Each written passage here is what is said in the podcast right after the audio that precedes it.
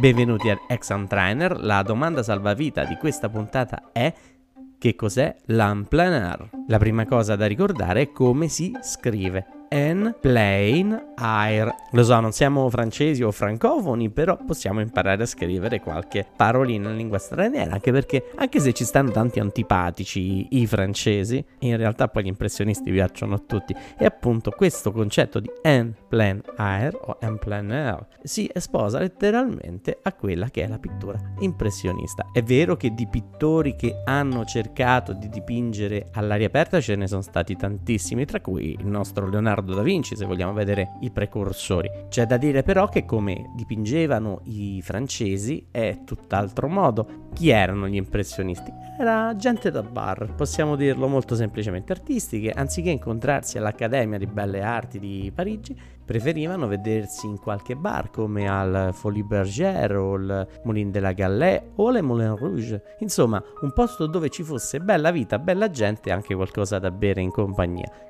Ora però sul concetto di en plein air c'è da fare un profondo distinguo, perché sì è vero, molte opere impressioniste sono ambientate per le strade di Parigi, nei bar, nelle scuole di ballo, nei posti della borghesia e se c'è qualche posto di campagna generalmente è una villetta carina, borghese. Soltanto che poi l'effetto che andiamo a vedere è sempre lo stesso nonostante il luogo. Naturalmente ci sono impressionisti che prediligono determinati luoghi, ma anche determinati modi. Monet, per esempio, dipinge più spazi aperti. Degas preferisce più gli ambienti chiusi come le scuole di ballo, le, i teatri, addirittura i bar dove si beve l'assenzio. Mentre Renoir preferisce i luoghi molto affollati, Dipingere dal vero richiede del tempo e anche se gli impressionisti hanno una tecnica che somiglia alla tecnica fotografica, ovvero di registrare i vari segnali luminosi che arrivano dal mondo esterno, hanno però l'attrito dei colori, del tempo, comunque il tempo di essiccazione del, della materia stessa e quindi non possono permettersi di stare là ore e ore, pertanto devono fare dei disegni. Quindi capiamo che questo tipo di pittura all'aria aperta è una pittura di una suggestione dell'aria aperta non è la fotografia che viene fatta di volta in volta mettendo il cavalletto e sì è vero i tempi di esposizione delle fotografie dell'epoca erano abbastanza lunghi. L'artista comunque aveva bisogno di un atelier di un laboratorio dove poi formalizzare e costruire il quadro stesso. Infatti ci sono tanti disegni preparatori che usa per esempio Degas quando fa le sue ballerine o lo stesso eh, Renoir, se lo andiamo a analizzare nei suoi quadri, vediamo che ci sono tanti spot, tanti momenti ben impostati, ben inquadrati, come al bal del Moulin della Gallette. In definitiva, ogni impressionista faceva esattamente quello che voleva,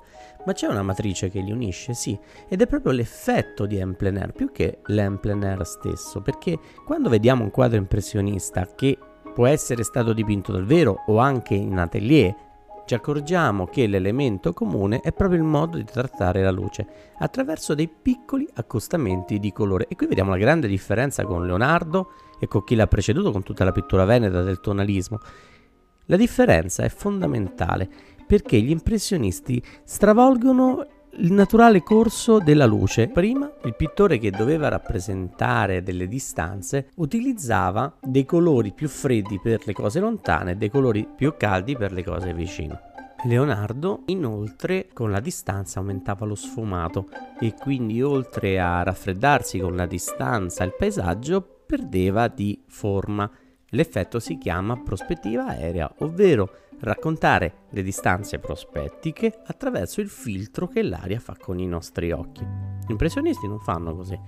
Già da Impression sur le Vent, che è il primo quadro di Monet che rappresenta il porto di Le Havre, gli impressionisti non fanno quello che facevano i pittori antichi, ma accostavano colori caldi e colori freddi. È questo il segreto dell'emplenaire. L'emplenaire è un effetto che si ottiene nel quadro attraverso un costante accostamento di colori caldi e di colori freddi, a prescindere dalla distanza delle cose.